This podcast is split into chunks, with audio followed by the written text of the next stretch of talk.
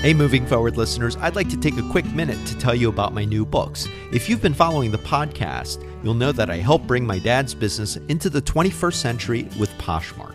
I've documented everything we've done so you can start a business right from your closet or expand an existing business with an effective e commerce solution, even if you don't have a large marketing budget or social media following.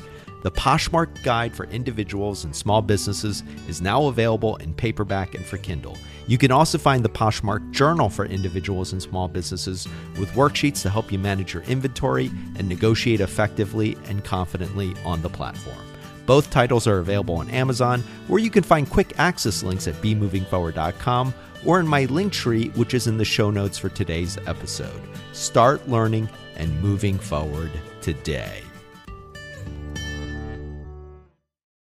Hey, John Lim here. This is a bonus episode 211. Let's go ahead and jump right in. I'm going to cover very shortly best practice for marketing and signage on your Poshmark store. Let's get started. One of the uh, coolest marketing uh, power tips that I have for you is this. This relates more for a retail business, but it can also be helpful for you, even if you're running Poshmark store as an individual seller. So, uh, as I've talked about before, my dad runs a retail store. We've used Poshmark as his e-commerce extension. So what that means is that we have to keep organized. So the inventory that he sells on Poshmark, he also sells in store. So we've come up with a system whereby if he happens to sell an item that we've listed in store, as well as on Poshmark. What he will do is he will send me a text message. I will go into the item. I will edit that item and I will remove it from sale. And what you do is you go to the bottom of the listing and instead of listing it for a price, you can actually set it so that uh, it's no longer available for sale. And then what I do is I change the title of the listing. Now, this is the one time that I will use an emoji. I usually don't in the Poshmark listing, but I'll use a star and then I'll just write uh, sold and then put a, cap it off with another star.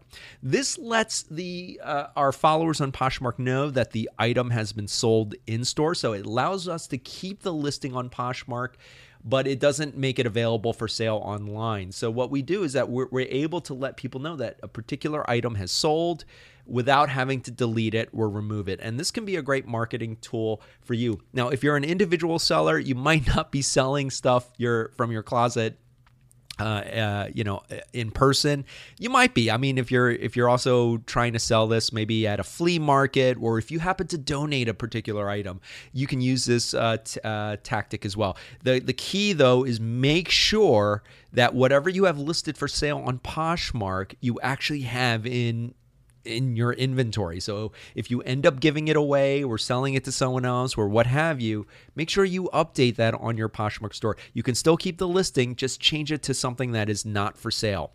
All right, the other best practice I want to share today has to do with signage. So, as we started growing the Poshmark store, we wanted to have a, a couple of posts where we were just simply asking or answering frequently asked questions, also doing things like posting size charts. So, a big thing about selling dresses is what, what are the sizes? And every, as I've learned in the last couple of months, every manufacturer, every brand has their own uh, size, uh, you know, metrics. There's no uniform standard. So some dresses will do it by letter, others will do it by number, and then you've got brand specific ones. So we created a specific post where we actually posted a lot of those size charts that we can direct people to. My best practice for signage, and I love this tool, is Canva.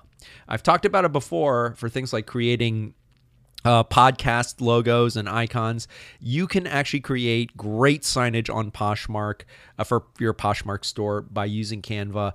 Everything that's uh, photo wise on Poshmark is a square. So just use a, a basic template like an Instagram t- uh, template or create your own. There's a lot of uh, stock photos that you can use. So if you are creating signage, maybe to advertise a sale, to a- answer frequently asked questions, or post a size chart, you can create a cover art using uh, Canva. And then, uh, as with uh, other postings, like this one's not for sale, you can set it to not for sale so that it's just an information posting. And then, what I do is that at the end of, let's say, a Poshmark party, what happens is that all of your listings at the top move towards the bottom. I will, at the very end, I will share or reshare the uh, frequently asked questions, the size chart, the and we also have one for a shipping schedule.